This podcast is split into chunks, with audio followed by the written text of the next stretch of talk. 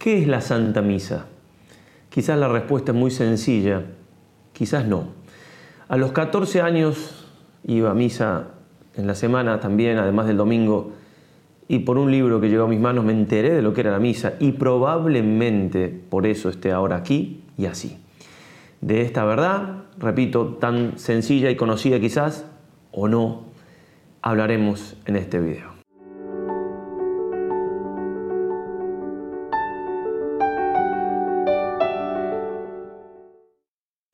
Me ha parecido, queridos todos, que como medio de perseverancia de los frutos de los ejercicios, de los propósitos, o bien como algo para cualquier persona que no haya hecho ejercicios también, puede ser el hecho de saber vivir y participar de la mejor manera posible de la Santa Misa, porque es algo que al menos participamos de manera semanal y muchos de ustedes probablemente más de una vez a la semana o incluso hasta todos los días. Bueno, pero antes de comenzar nos vamos a poner como siempre en manos de nuestra Madre del Cielo, la Santísima Virgen María. Dios te salve María, llena eres de gracia, el Señor es contigo. Medita tú eres entre todas las mujeres y bendito es el fruto de tu vientre Jesús. Santa María, Madre de Dios, ruega por nosotros pecadores, ahora y en la hora de nuestra muerte. Amén. San Ignacio de Loyola, ruega por nosotros. De lo que me enteré en mis 14 años, cuando por gracia de Dios llegó a mis manos ese librito tan pequeño, lo tengo por aquí, no es exactamente este, pero así de pequeño es, de San Leonardo de Porto Mauricio, que se llama El secreto, el tesoro escondido de la Santa Misa, es que la misa es un sacrificio.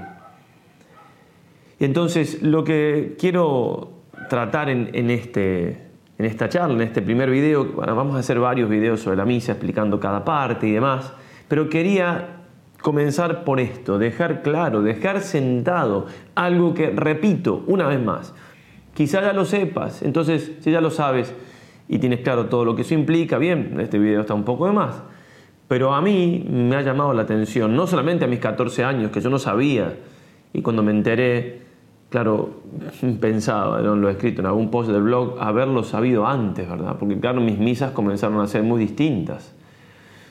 Y en el trato con personas, este, presencial aquí en la parroquia o también por internet, ejercitantes, gente de mucha fe, gente muy devota, gente de misa diaria, me doy cuenta que no se sabe esto.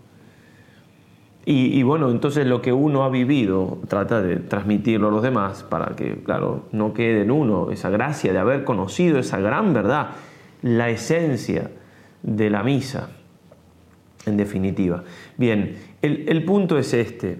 Em, la, la, misa es un sacramento, claro, la Eucaristía es un sacramento, sabemos eso, ¿cierto? Son siete los sacramentos, eso sí, nos lo enseñan en el catecismo, y pero que es también, además de sacramento, sacrificio, no está tan claro y por eso empezamos con esta cita de Santo Tomás. Dice, la Eucaristía es simultáneamente sacrificio y sacramento.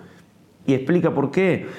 Tiene razón de sacrificio en cuanto se ofrece y tiene razón de sacramento en cuanto es recibido, recibida en la comunión.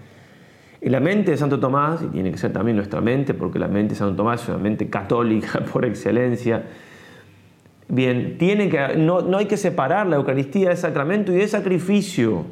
Decía el santo, este sacramento no solo es sacramento, sino también es sacrificio. Y también este sacramento tiene por sobre los demás el hecho de que es sacrificio. Todos estos textos están en, en el PDF que ofrecemos en la caja de descripción de, este video de YouTube, también en la página web si han encontrado el video allí. Pablo VI va a decir, sacrificio y sacramento pertenecen al mismo misterio y no se puede separar el uno del otro. El Señor se inmola de manera incruenta en el sacrificio de la misa, que representa el sacrificio de la cruz y nos aplica su virtud salvadora cuando por las palabras de la consagración comienza a estar sacramentalmente presente como alimento espiritual de los fieles bajo las especies de pan y de vino. ¿Sí? No se puede separar sacramento y sacrificio. Lo que hace entonces la Santa Misa es aplicarnos a nosotros concretamente que estamos presentes allí o por quien se ofrece la misa, aplicarnos todos los méritos de Jesús en la cruz. Dirá Santo Tomás, al ser la Eucaristía el sacramento de la pasión de nuestro Señor, contiene en sí a Jesucristo, que sufrió por nosotros. Por tanto, todo lo que es efecto de la pasión de nuestro Señor es también efecto de este sacramento, puesto que no es otra cosa que la aplicación en nosotros de la pasión del Señor. Tengo que ir a misa y esto es lo que nos tiene que quedar claro ir a misa como si estuviera yendo al Calvario, o como diría también San Juan Pablo II, como si el Calvario viniera a nosotros. Nuestro fundador, el Padre Huela, en un libro que ha titulado Nuestra Misa, habla cómo tiene que una causa universal para dar efecto tiene que ser aplicada al particular. Como, y pone el ejemplo del sol, el sol es que tiene la capacidad de calentar todo lo que hay en la tierra y cuanto más, pero suponiendo lo que hay en la tierra, bien. Ahora, para que me caliente a mí o produzca los efectos que, que produce, además de calentar, me tiene que dar el rayo puntualmente. Si yo estoy oculto a la sombra o si está de noche, esa causa universal no se me está aplicando a mí. De manera semejante entonces, la causa universal de salvación que va a decir Santo Tomás, una causa universal se aplica a efectos individuales a través de algo especial. ¿eh? Estamos aplicándolo a esto, entonces, la causa universal, la pasión, la salvación del Señor obrada en la cruz, se aplica por algo especial. Y va a decir Santo Tomás, ¿qué es lo que aplica en nuestra vida los frutos de la pasión de Cristo? Dirá el santo, va a ser la fe, lo, digo, lo leo directamente. La pasión de Cristo produce su efecto en todos aquellos a quienes se aplica a través de la fe, del amor y de los sacramentos de la fe. Bien, entonces, dejando de lado en el sentido, no vamos a, tratar aquí lo, que refiere a la fe y a la caridad, los sacramentos, ¿sí? ¿Qué son? Son signos que nuestro Señor Jesucristo se ofreció al Padre en la cruz. Está en nuestra naturaleza humana el hecho de ofrecer al Creador sacrificios. En, otras religiones, eh, incluso en religiones, eh, pensemos en, América antes del descubrimiento, antes de la evangelización, ¿sí? sacrificios que claro, mezclado con otras cosas, y el diablo también metía allí su pezuña, porque obviamente que como el hombre sin, sin, sin Cristo se confunde y hasta llegaron a hacer sacrificios humanos lo sabemos, pero digo, en la naturaleza del hombre está esto, ¿no? ¿Sí? De ofrecer como, como Abel un sacrificio a Dios de lo creado, no del hombre, sino de lo creado, para manifestar que Él es Dios, es el creador, es el dueño de todo. Bueno, no vamos a entrar a, a todo lo que implica eso en lo natural, pero en el Antiguo Testamento Dios entonces fue enseñando, ¿sí? a, preparando al sacrificio de Cristo, el sacrificio con mayúscula con los sacrificios de los animales, del chivo expiatorio, etc. Ahora entonces tenemos el sacrificio del Señor en la cruz, que fue algo visible, somos cuerpo y alma, lo pudimos ver, se pudo ver el Señor.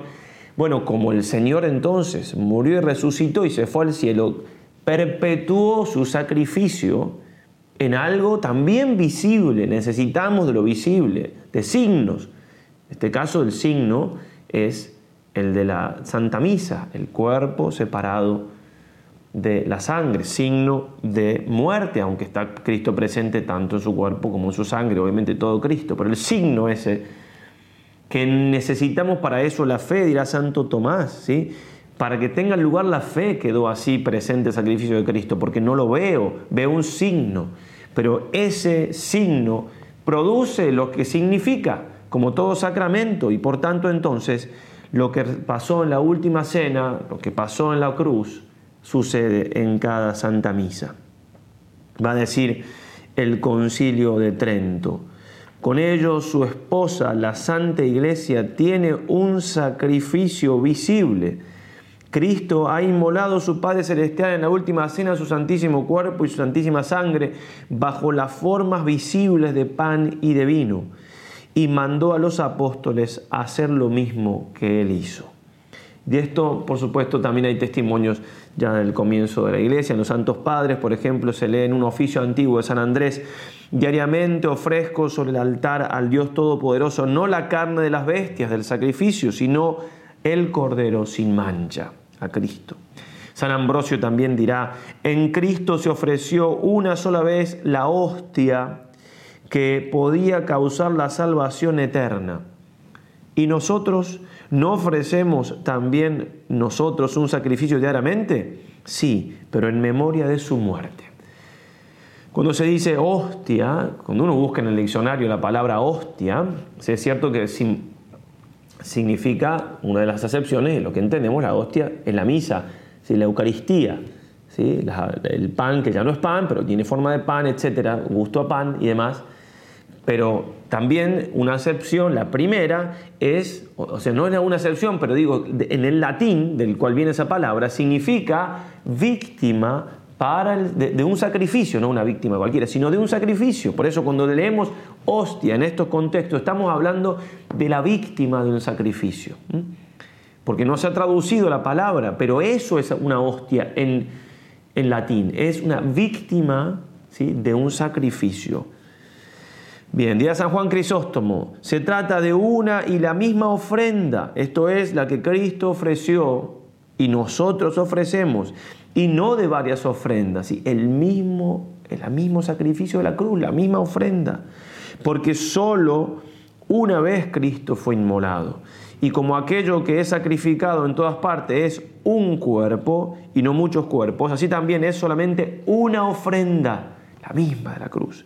Aquella que en aquel entonces fue ofrecida, la ofrecemos nosotros también ahora, porque es inagotable. San Agustín escribe, ¿no ha sido Cristo una vez inmolado en sí mismo? No obstante, es inmolado diariamente por el pueblo en este sacramento.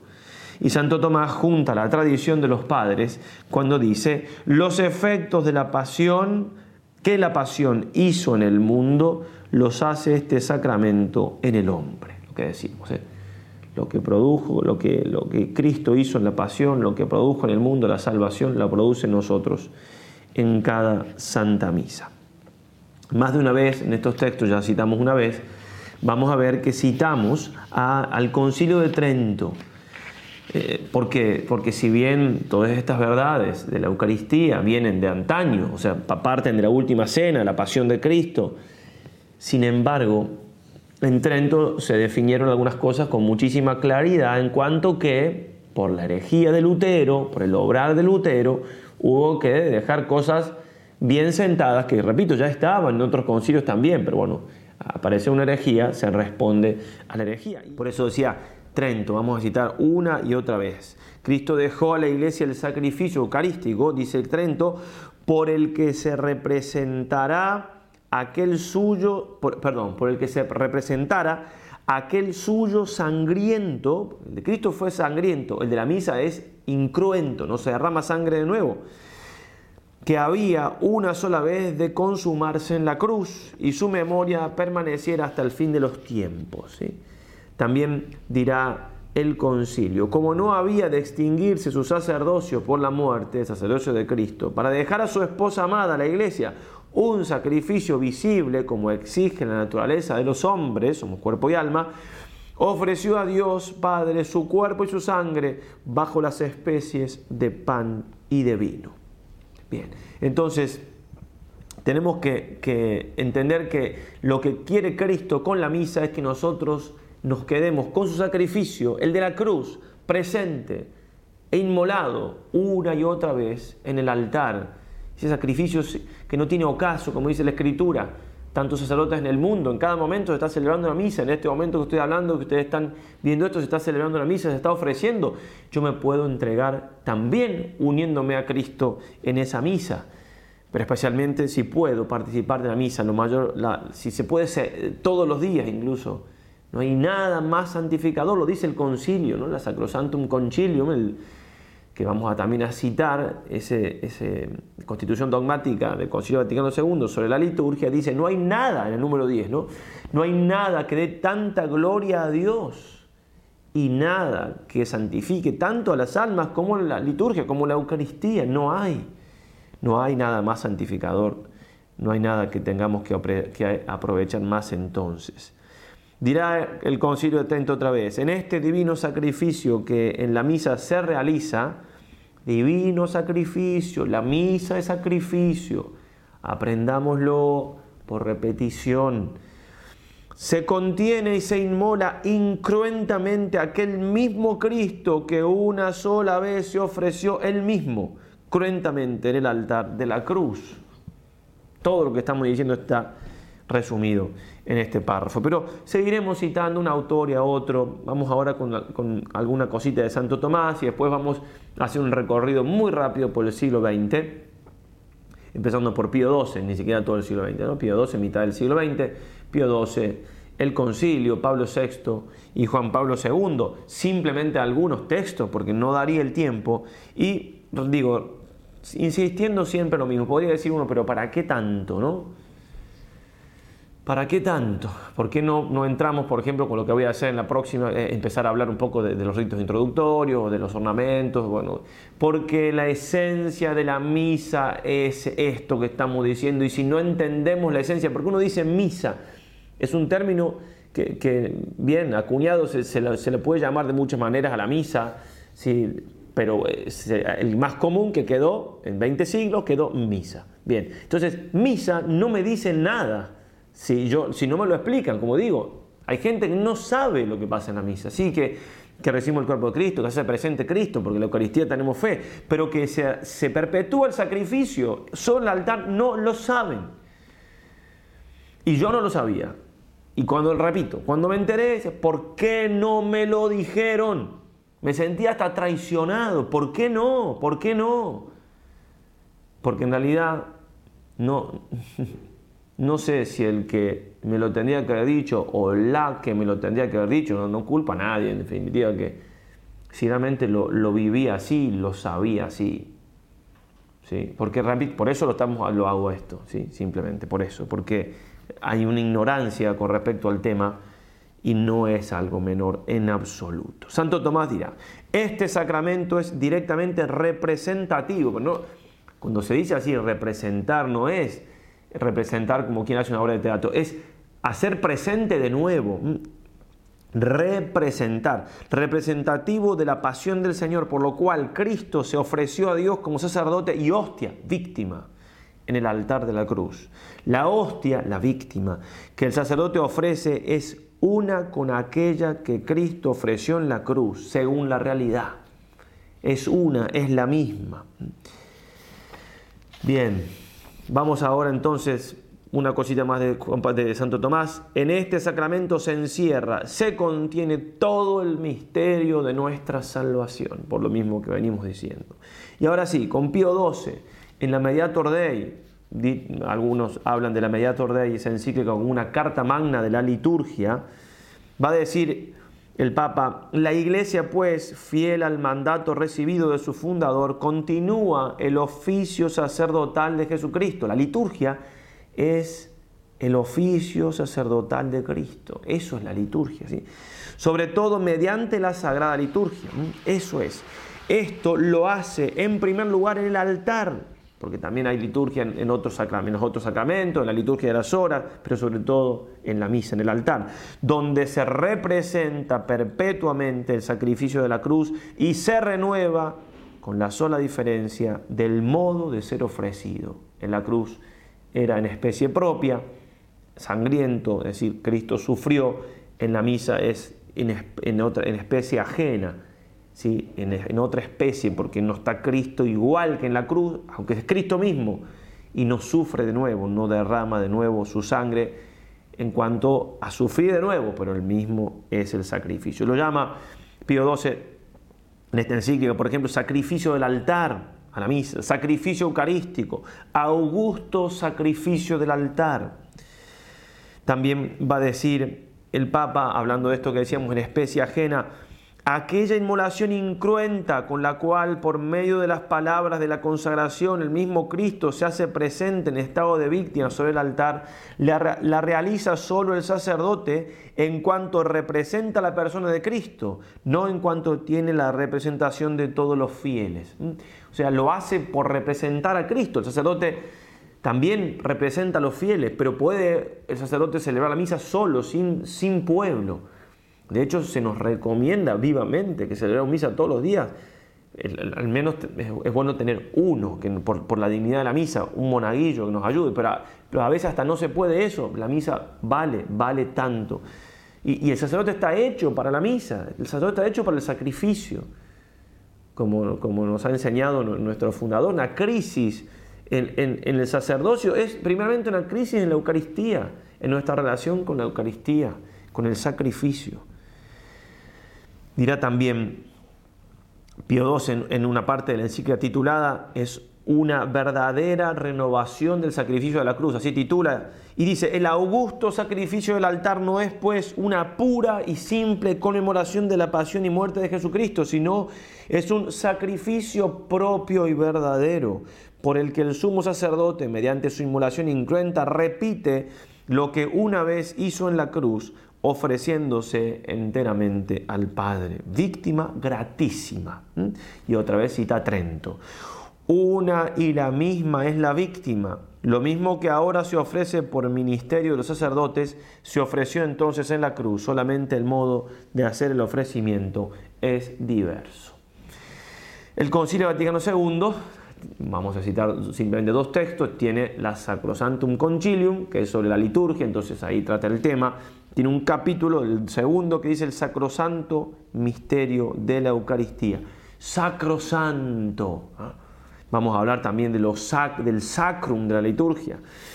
Llama, eh, habla así entonces, nuestro Salvador en la última cena, la noche que le traicionaban, instituyó el sacrificio eucarístico de su cuerpo y su sangre, con lo cual iba a perpetuar por los siglos hasta su vuelta el sacrificio de la cruz y a confiar a su esposa, la iglesia, el memorial de su muerte y resurrección y la Lumen Gentium, otro documento del concilio, cuantas veces se renueva sobre el altar el sacrificio de la cruz, en que nuestra Pascua Cristo ha sido inmolado, se efectúa la obra de nuestra redención. Una encíclica también muy importante de estos últimos años es la de, Pío, Pablo VI, perdón, que se llama Mysterium Fidei, sobre la Eucaristía. En una parte dice el Papa, titula, el misterio eucarístico se realiza en el sacrificio de la misa. La misa entonces, sacrificio, santo sacrificio de la misa, es como el nombre completo, si, se quiere que designa mejor todavía su esencia. Dice, decía el Papa, y para edificación y alegría de todos nos place, venerables hermanos, recordar la doctrina que la Iglesia Católica conserva por la tradición y enseña con unánime consentimiento. Ante todo, es provechoso traer a la memoria lo que es como la síntesis y el punto central de esta doctrina síntesis y punto central. Es decir, que por el misterio eucarístico se representa de manera admirable el sacrificio de la cruz, consumado de una vez para siempre en el Calvario. Representa, se hace presente de nuevo. Se recuerda continuamente y se aplica su virtud salvadora para el perdón de los pecados que diariamente cometemos. En otro lugar, el Señor se inmola de manera incruenta en el sacrificio de la misa, que representa el sacrificio de la cruz, y nos aplica su virtud salvadora cuando por las palabras de la consagración comienza a estar sacramentalmente presente como alimento espiritual de los fieles bajo las especies del pan y del vino. Pasamos a un texto de 1980 que se llama Dominici, Dominici, Dominice Cene, de San Juan Pablo II, que va dirigido a los obispos, no a todo, el, a todo el mundo, lo puede leer cualquier fiel con mucho provecho, pero que se entienda que habla de la Eucaristía como misterio y sobre el culto, dirigido a los obispos, y tratando justamente de hacer frente, hasta donde yo entiendo, a claro, las desviaciones postconciliares de la Santa Misa. El concilio no tiene absolutamente nada de malo, obviamente es un gran regalo, como diría Juan Pablo II, para la iglesia de nuestro tiempo, pero lo que se entendió del concilio, el espíritu del concilio, que no tiene nada absolutamente que ver con la letra del concilio, hizo que las misas se transformaran en una fiesta, pero una fiesta, sí, una fiesta en definitiva, es lo que un poco recibíamos de chico, la fiesta de la misa. No es una fiesta la misa, no, no es una fiesta, es un sacrificio. De sacrificio y fiesta, como que uno no puede ¿no? conjugar las dos cosas. Ya vamos a ver que también es un banquete, vamos a decir algo al final sobre eso.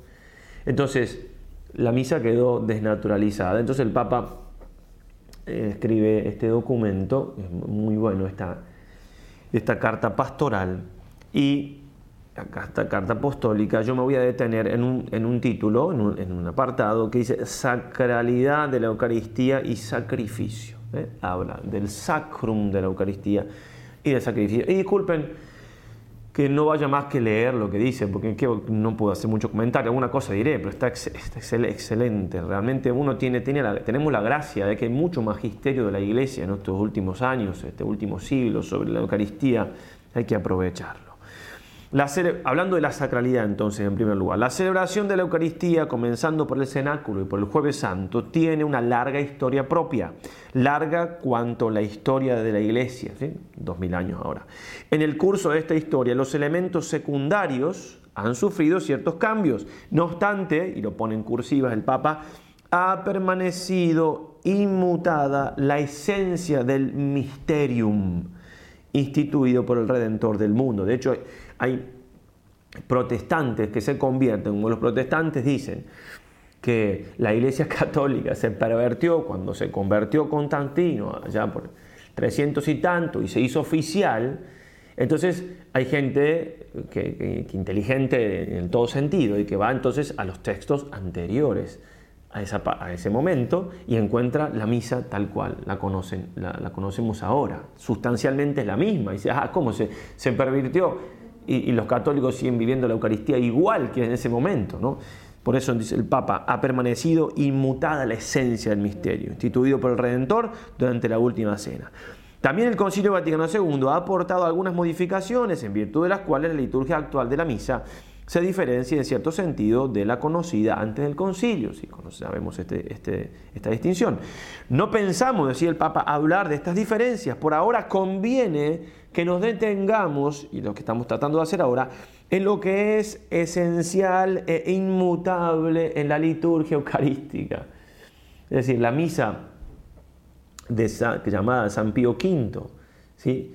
y la misa llamada de Pablo VI, es decir, la misa de antes del concilio, la misa después del concilio, esencialmente es la misma, porque la esencia es el sacrificio del Señor. Y con este elemento está estrechamente vinculado el carácter de sacrum, o sea, lo inmutable de la liturgia eucarística es algo sacrum, ¿sí? es sacro. El carácter sacrum de la Eucaristía, esto es de acción santa y sagrada. El sacrum involucra lo santo y lo sagrado en la Eucaristía. Santa y sagrada, ¿por qué es santa y sagrada la Eucaristía?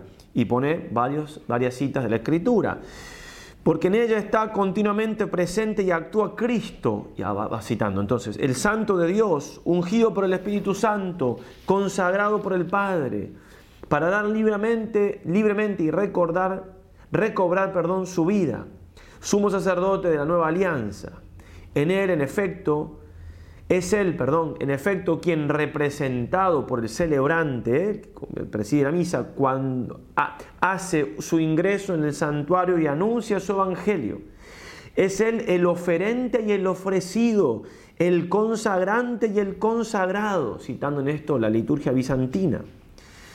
Acción otra vez santa y sagrada porque es constitutiva de las especies sagradas del Santa Santis, es decir, de las cosas santas, Cristo el Santo, dadas a los santos, como cantan todas las liturgias de Oriente en el momento en que se alza el pan eucarístico para invitar a los fieles a la cena del Señor. Y ahora va a mostrar el Papa cómo es sacrum porque no, no se añade algo, es un rito que ah, se añade cierta cosa. No, no, en sí mismo es, porque la última cena fue algo sacro. El sacrum de la misa no es, por tanto, una sacralización, es decir, una añadidura del hombre a la acción de Cristo en el cenáculo, ya que la cena del jueves santo fue un rito sagrado, liturgia primaria y constitutiva, con la que Cristo, comprometiéndose a dar la vida por nosotros, celebró sacramentalmente él mismo el misterio de su pasión y resurrección, corazón de toda misa. Derivando de esta liturgia, nuestras misas revisten de por sí una forma litúrgica completa que no obstante esté diversificada según las familias rituales, permanece sustancialmente idéntica. El sacrum de la misa es una sacralidad instituida por Cristo. Las palabras y la acción de todo sacerdote a las que corresponde la participación consciente y activa y de, todas de toda la asamblea eucarística hacen eco de las del jueves santo. El sacrum, el sacrum. Qué difícil es a veces vivir ese sacrum en algunas misas. No, no, es un esfuerzo que tenemos que hacer. Vivimos en un mundo desacralizado en general. Entonces, con más razón, todo está desacralizado, todo está profanado. Tenemos que hacer el esfuerzo de vivir el sacrum de la misa, lo sagrado, lo santo. También va a decir el Papa que sacrum porque el sacerdote actúa in persona Christi, ¿sí? en la persona de Cristo. El sacerdote ofrece el santo sacrificio in persona Christi, lo cual quiere decir más, más que en nombre o también en vez de Cristo. Más que en nombre quiere decir en lugar, en vez. In persona, es decir, en la identificación específica, sacramental con el sumo y eterno sacerdote, que es el autor y el sujeto principal de este, su propio sacrificio, en el que en verdad no puede ser sustituido por nadie. No se puede sustituir a Cristo. Lo, hace Él, lo usa en el mejor de los sentidos y bendito es el Señor que nos usa, indignos pecadores a nosotros, para perpetuar su sacrificio, pero es Cristo que lo hace. Cristo fue en la cruz sacerdote, altar y víctima. Sigue siendo en la misa sacerdote, altar y víctima. Solamente Él, solamente Cristo podía y puede ser siempre y verdadera, verdadera y efectiva propiciatio pro peccatis nostri, sedetiam totius mundi, ¿sí? propiciación por nuestros pecados y de los de todo el mundo, citando la carta de San Juan. Solamente su sacrificio y ningún otro podía y puede tener fuerza propiciatoria ante Dios, es decir, reparar por nuestros pecados, restituir a Dios Padre, ante Dios, ante la Trinidad, ante su trascendental santidad. La toma de conciencia de esta realidad arroja una cierta luz sobre el carácter y sobre el significado del sacerdote celebrante, que llevando a efecto el santo sacrificio y obrando in persona Christi, es introducido e insertado de modo sacramental y al mismo tiempo inefable en este estrictísimo sacrum en el que a su vez asocia espiritualmente a todos los participantes en la asamblea eucarística.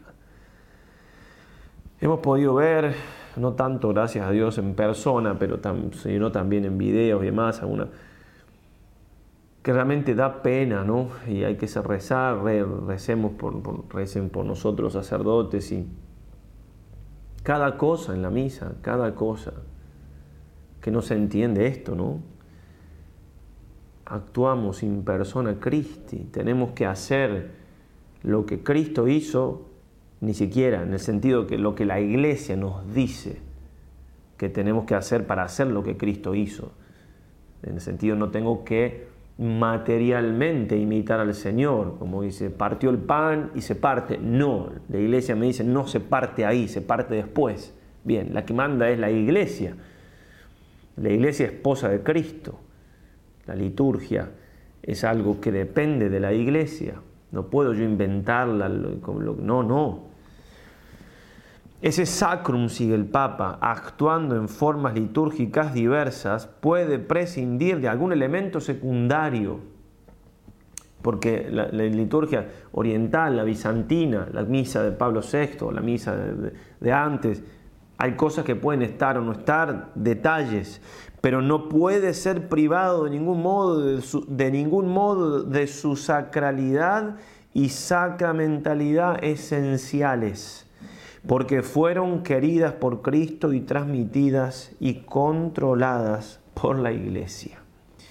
Ese sacrum no puede tampoco ser instrumentalizado para otros fines.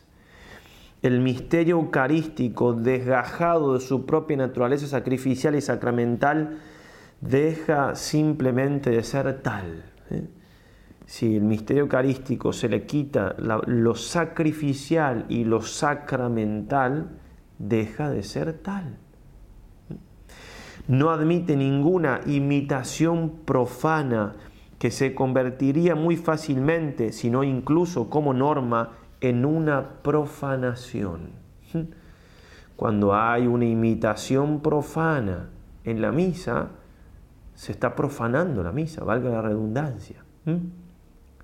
No sé si es tan sencillo que lo profano y lo sacro, o sea, no todo lo que nosotros hacemos es sacro en nuestra vida, ¿verdad? Hay cosas que son profanas en el sentido que son parte de nuestro diario vivir. El comer es una cosa profana en el sentido que, yo no, estoy ahí, no es algo sagrado, estoy, me puedo santificar comiendo y todo. Ahora, si yo lo profano lo traslado a lo sagrado, lo estoy profanando. ¿Mm? No puedo hacer que la misa sea lo mismo que yo hago fuera de la misa. No admite ninguna imitación profana que se convertiría muy fácilmente, sino incluso como norma, en una profanación.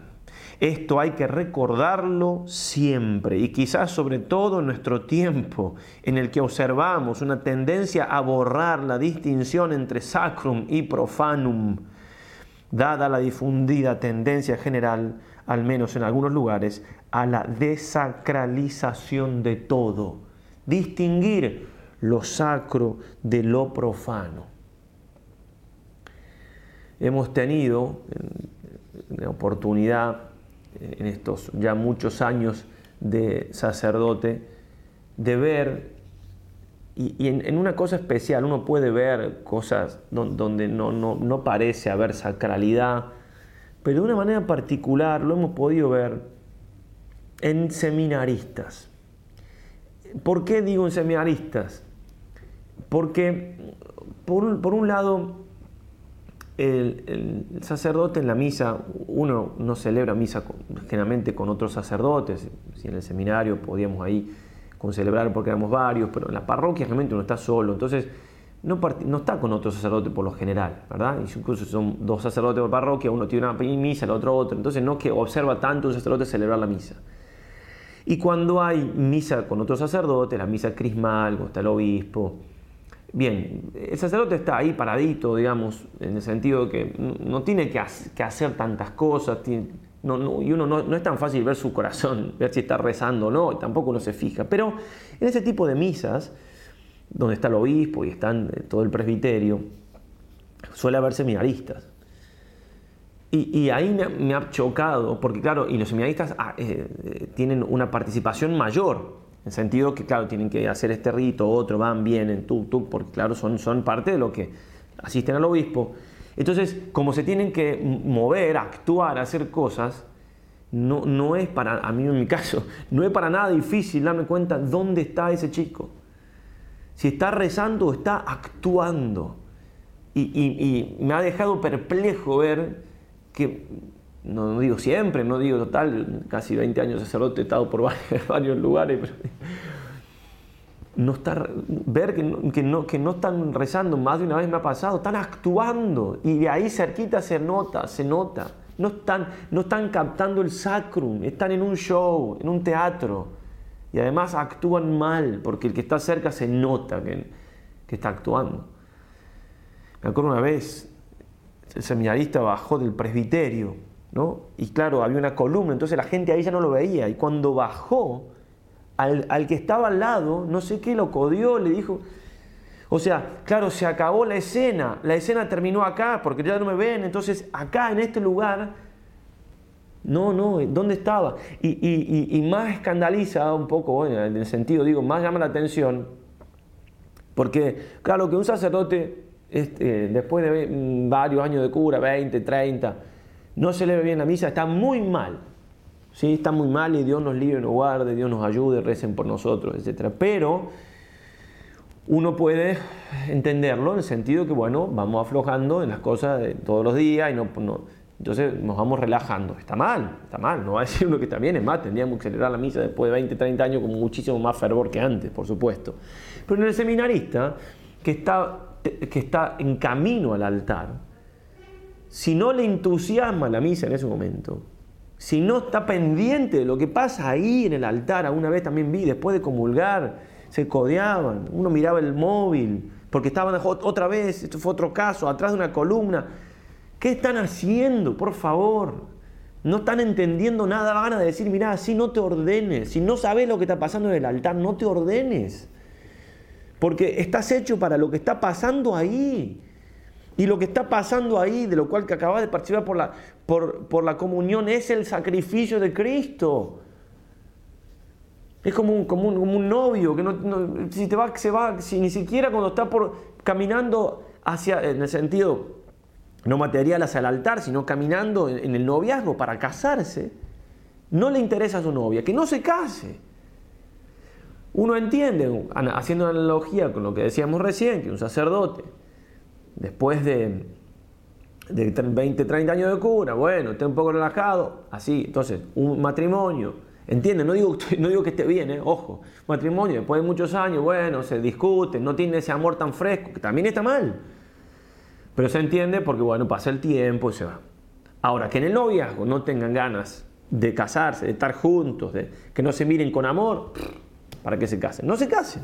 Bueno, análogamente, análogamente. En tal realidad la Iglesia tiene el deber, decía el Papa, particular de asegurar y corroborar el sacrum de la Eucaristía. Deber, asegurar y corroborar. A los obispos les decía eso. ¿eh? En nuestra sociedad pluralista y a veces también deliberadamente secularizada, la fe viva de la comunidad cristiana, fe consciente incluso de los propios derechos, con respecto a todos aquellos que, no comparten la misma fe, garantiza este sacrum el derecho de ciudadanía. Es decir, ¿cómo puede existir el sacrum? ¿Qué lo tiene que defender? La fe, la fe de la iglesia tiene que defender ese sacrum.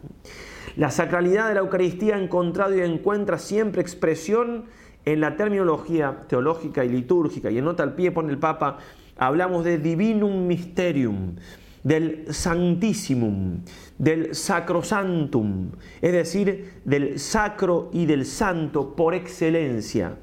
A su vez, las iglesias orientales llaman a la misa y pone varias palabritas, mysterium, agiasmos, kedasa, kedase, es decir, consagración por excelencia.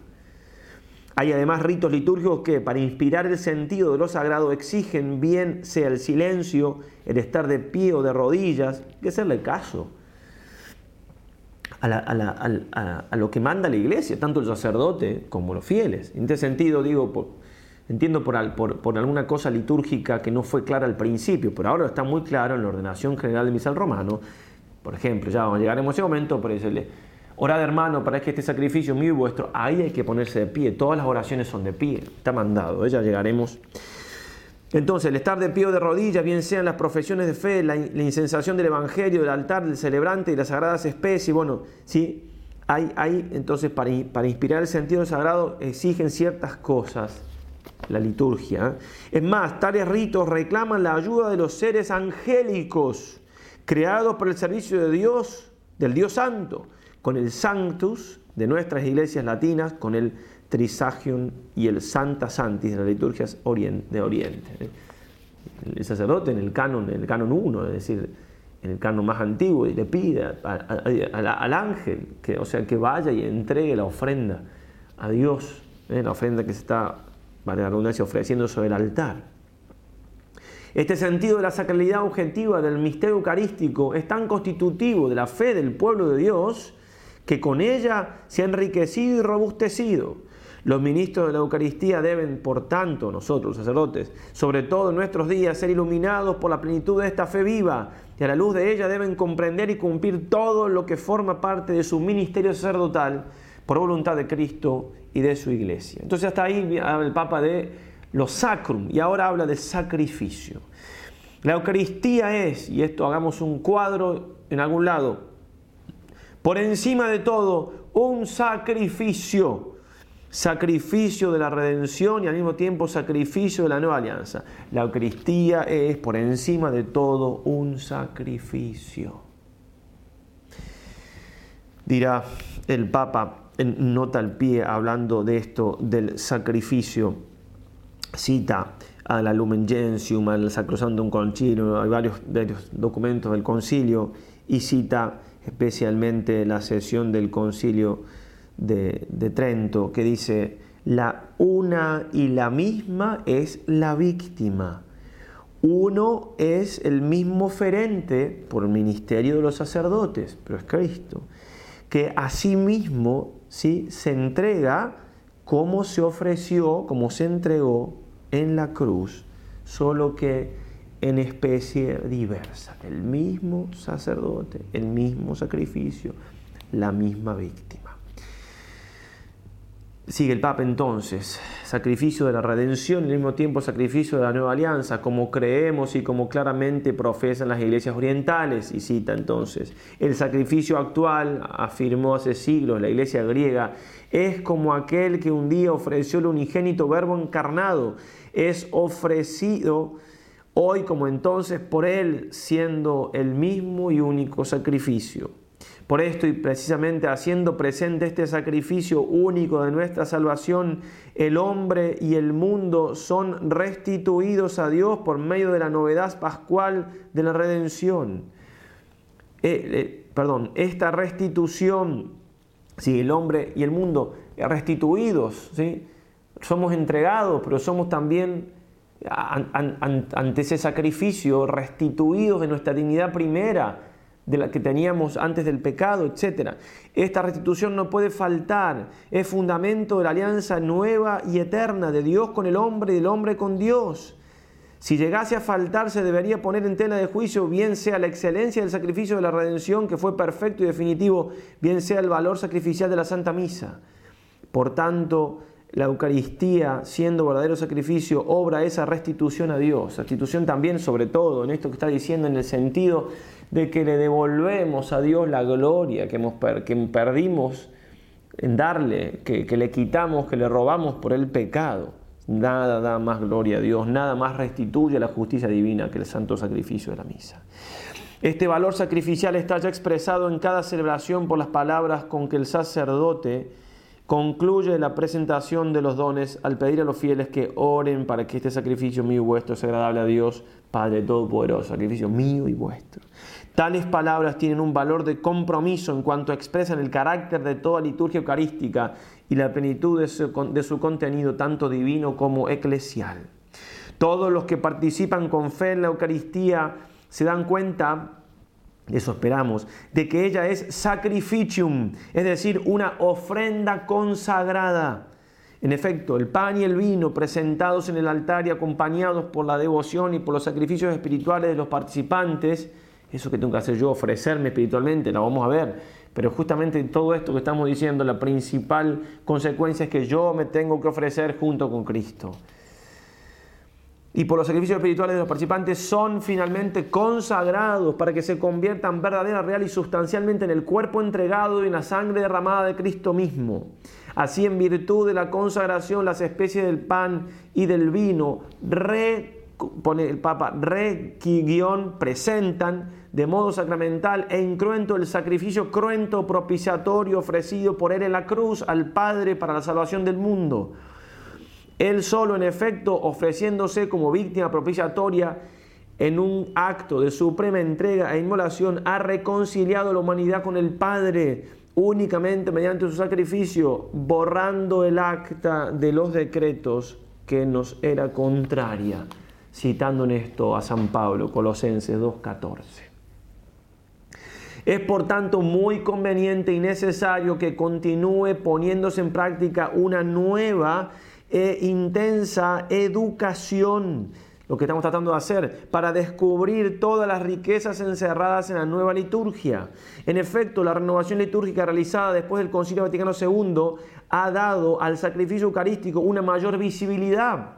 Antes, por ejemplo, hay cosas que no se veían, pues el estaba a corandeo, ¿sí? o sea, de espalda al pueblo, mirando a Dios, Hay cosas que no, se veían lo que hacían. Entonces ahora hay mayor visibilidad, los signos. Entre otras cosas contribuyen a ello también la palabra de la oración recitada por el celebrante en voz alta.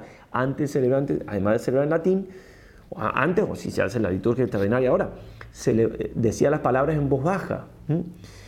Y en especial las palabras de la consagración, la aclamación de la asamblea inmediatamente después de la elevación.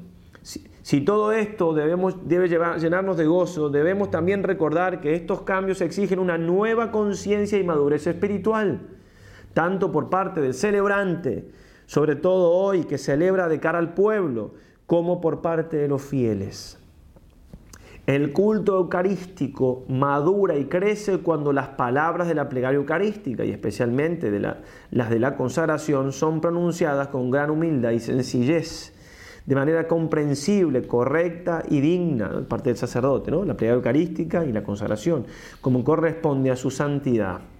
Cuando este acto esencial de la liturgia eucarística es realizado sin prisas, cuando nos compromete a un recogimiento tal y a una devoción tal, está hablando obispos, que los participantes advierten la grandeza del misterio que se realiza y lo manifiestan con su comportamiento. Tenemos nosotros, los ministros, que al rezar el canon, si la parte central de la misa y la consagración, hacerlo de tal manera que hagamos a los fieles, a ustedes, entrar en el sacrum, entrar en el sacrum.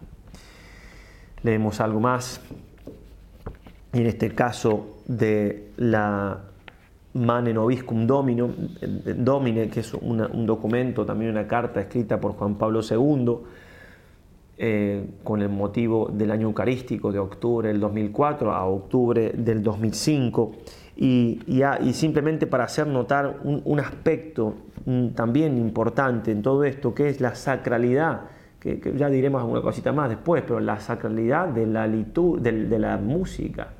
La música sacra tiene que ser sacra en la misa porque la misa es sacra el sacrum, todo lo que animo diciendo.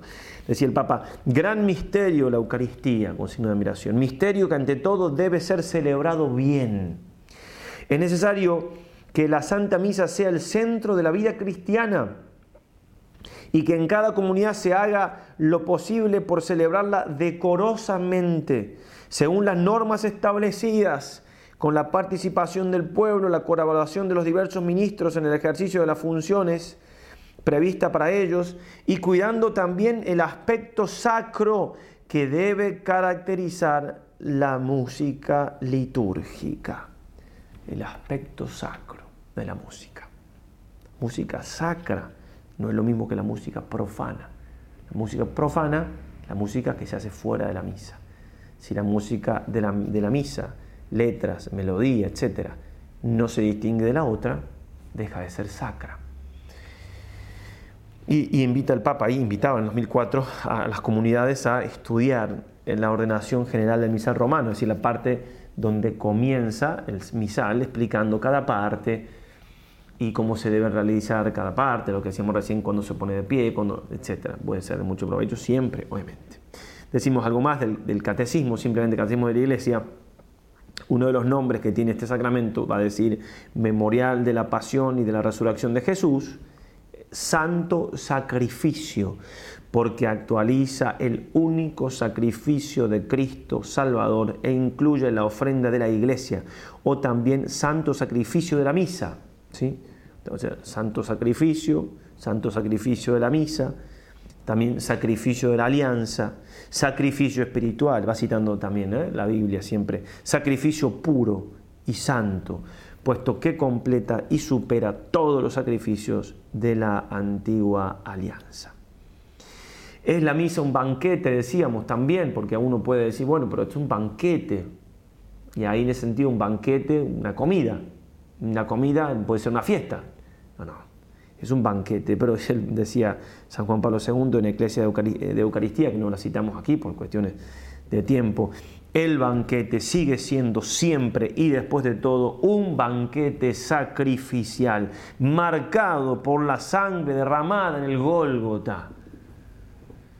No voy a comer una comida, voy a recibir a Cristo inmolado. Por eso también la sacralidad de la comunión Ya llegaremos en su momento a hablar de eso. Miren lo que decía el Papa hablando de esto. No hay duda en la misma, en la misma mane noviscum domine, no hay duda de que el aspecto más evidente de la Eucaristía es el de banquete. Es evidente porque se participa, por eso digo que es sacramento que se recibe, eso como que está muy claro porque es lo que más se ve. La Eucaristía nació en la noche del jueves santo en el contexto de la cena pascual. Por tanto, conlleva en su estructura el sentido de convite. Tomad, comed, tomad, perdón, tomad, comed, tomó luego una copa y se la dio diciendo bebed. Este aspecto expresa muy bien la relación de comunión que Dios quiere establecer con nosotros y que nosotros mismos debemos desarrollar recíprocamente. Sin embargo, no se puede olvidar que el banquete eucarístico tiene también un sentido de profunda, un sentido profundo y primordialmente sacrificial. En él Cristo nos representa el sacrificio ofrecido una vez por todas en el Gólgota. Aún estando presente su condición de resucitado, Él muestra las señales de su pasión, de la cual cada Santa Misa es su memorial como nos recuerda la liturgia con la aclamación después de la consagración, anunciamos tu muerte, proclamamos tu resurrección. Al mismo tiempo, mientras actualiza el pasado, la Eucaristía nos proyecta hacia el futuro de la última venida de Cristo al final de la historia. Este aspecto escatológico da al sacramento eucarístico un dinamismo que abre el camino cristiano, el paso, el paso de la esperanza. Sacrificio, entonces banquete sacrificial. Por tanto, lo que nosotros tenemos que ver es cómo los santos han valorado la misa, porque claro, siendo que la misa es la perpetuación, la actualización, la aplicación del sacrificio de la cruz, los santos han dicho palabras más que encomiosas. San Andrés Avelino, no podemos separar la Sagrada Eucaristía de la pasión de Jesús. Santo cura de Ars, si conociéramos el valor de la Santa Misa, nos moriríamos de alegría Todas las buenas obras juntas no son comparables al sacrificio de la misa, porque son obras de hombres, mientras la Santa Misa es obra de Dios.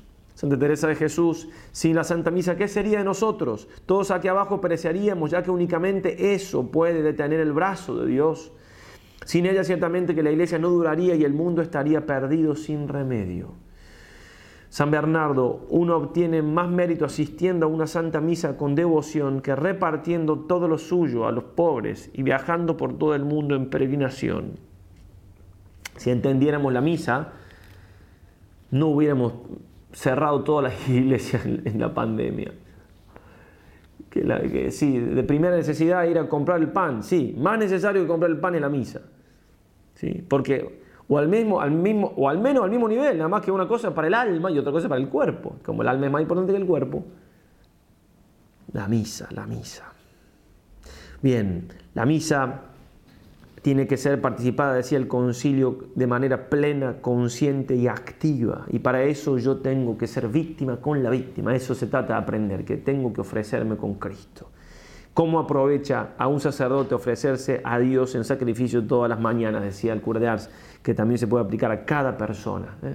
a cada persona. Y hacer entonces de la misa sacrificio significa hacerla también sagrado, repito, no se puede separar. Sacrificio es sacrum facere, hacer algo sagrado. Y, y lo sacro participa de dos cosas que parecen antagónicas, lo son, pero paradojalmente están unidas y armonizadas en la liturgia, del mysterium tremendum y el mysterium fascinans.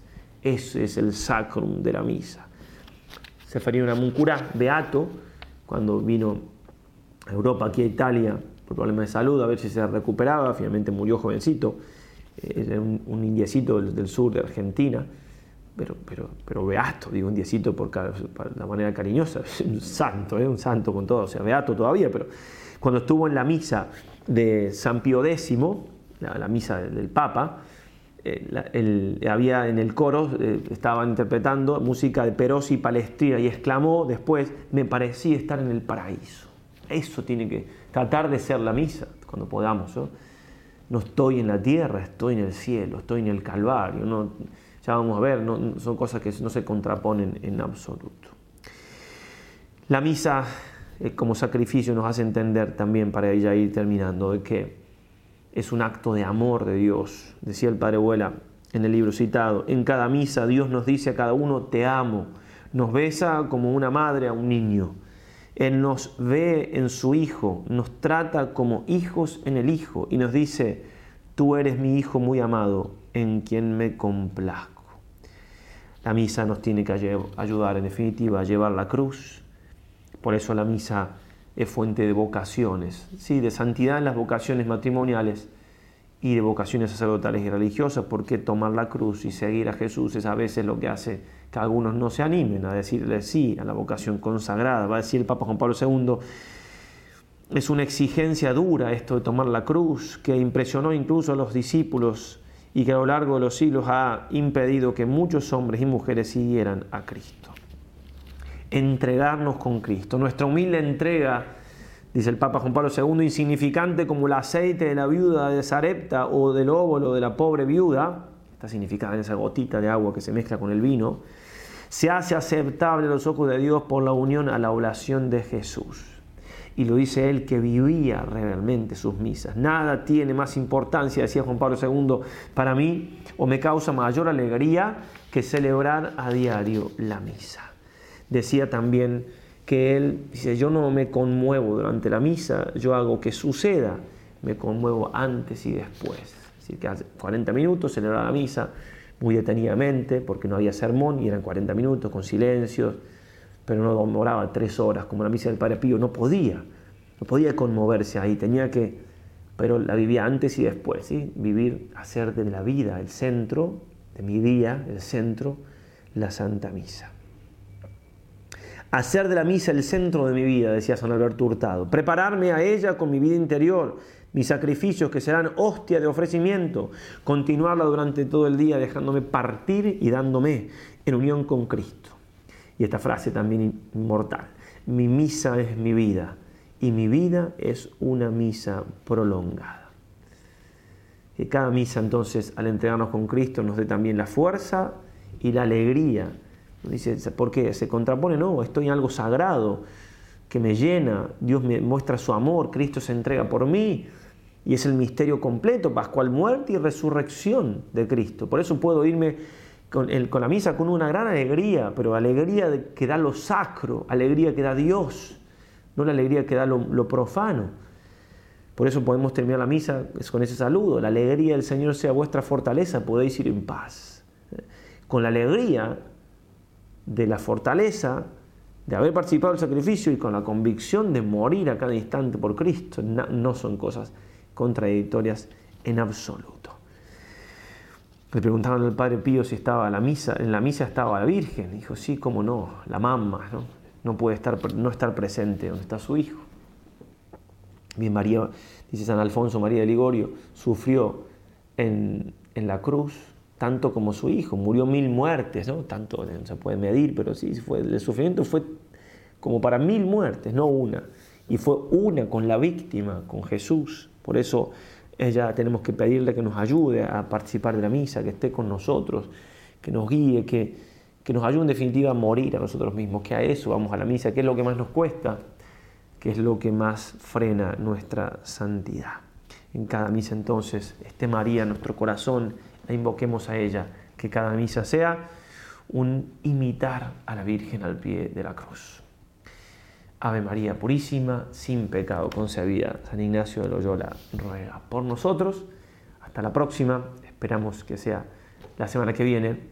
Si no, si me demoro un poco más, la disculpa del caso, pero estaremos entregando Dios mediante entonces una, eh, varias más. No sé exacto porque hay cositas que todavía tengo que ir definiendo para, ver cuántas van a ser, de, para ir paso por paso siguiendo la realización de la misa para aprovecharla en cada momento. Ave María y adelante.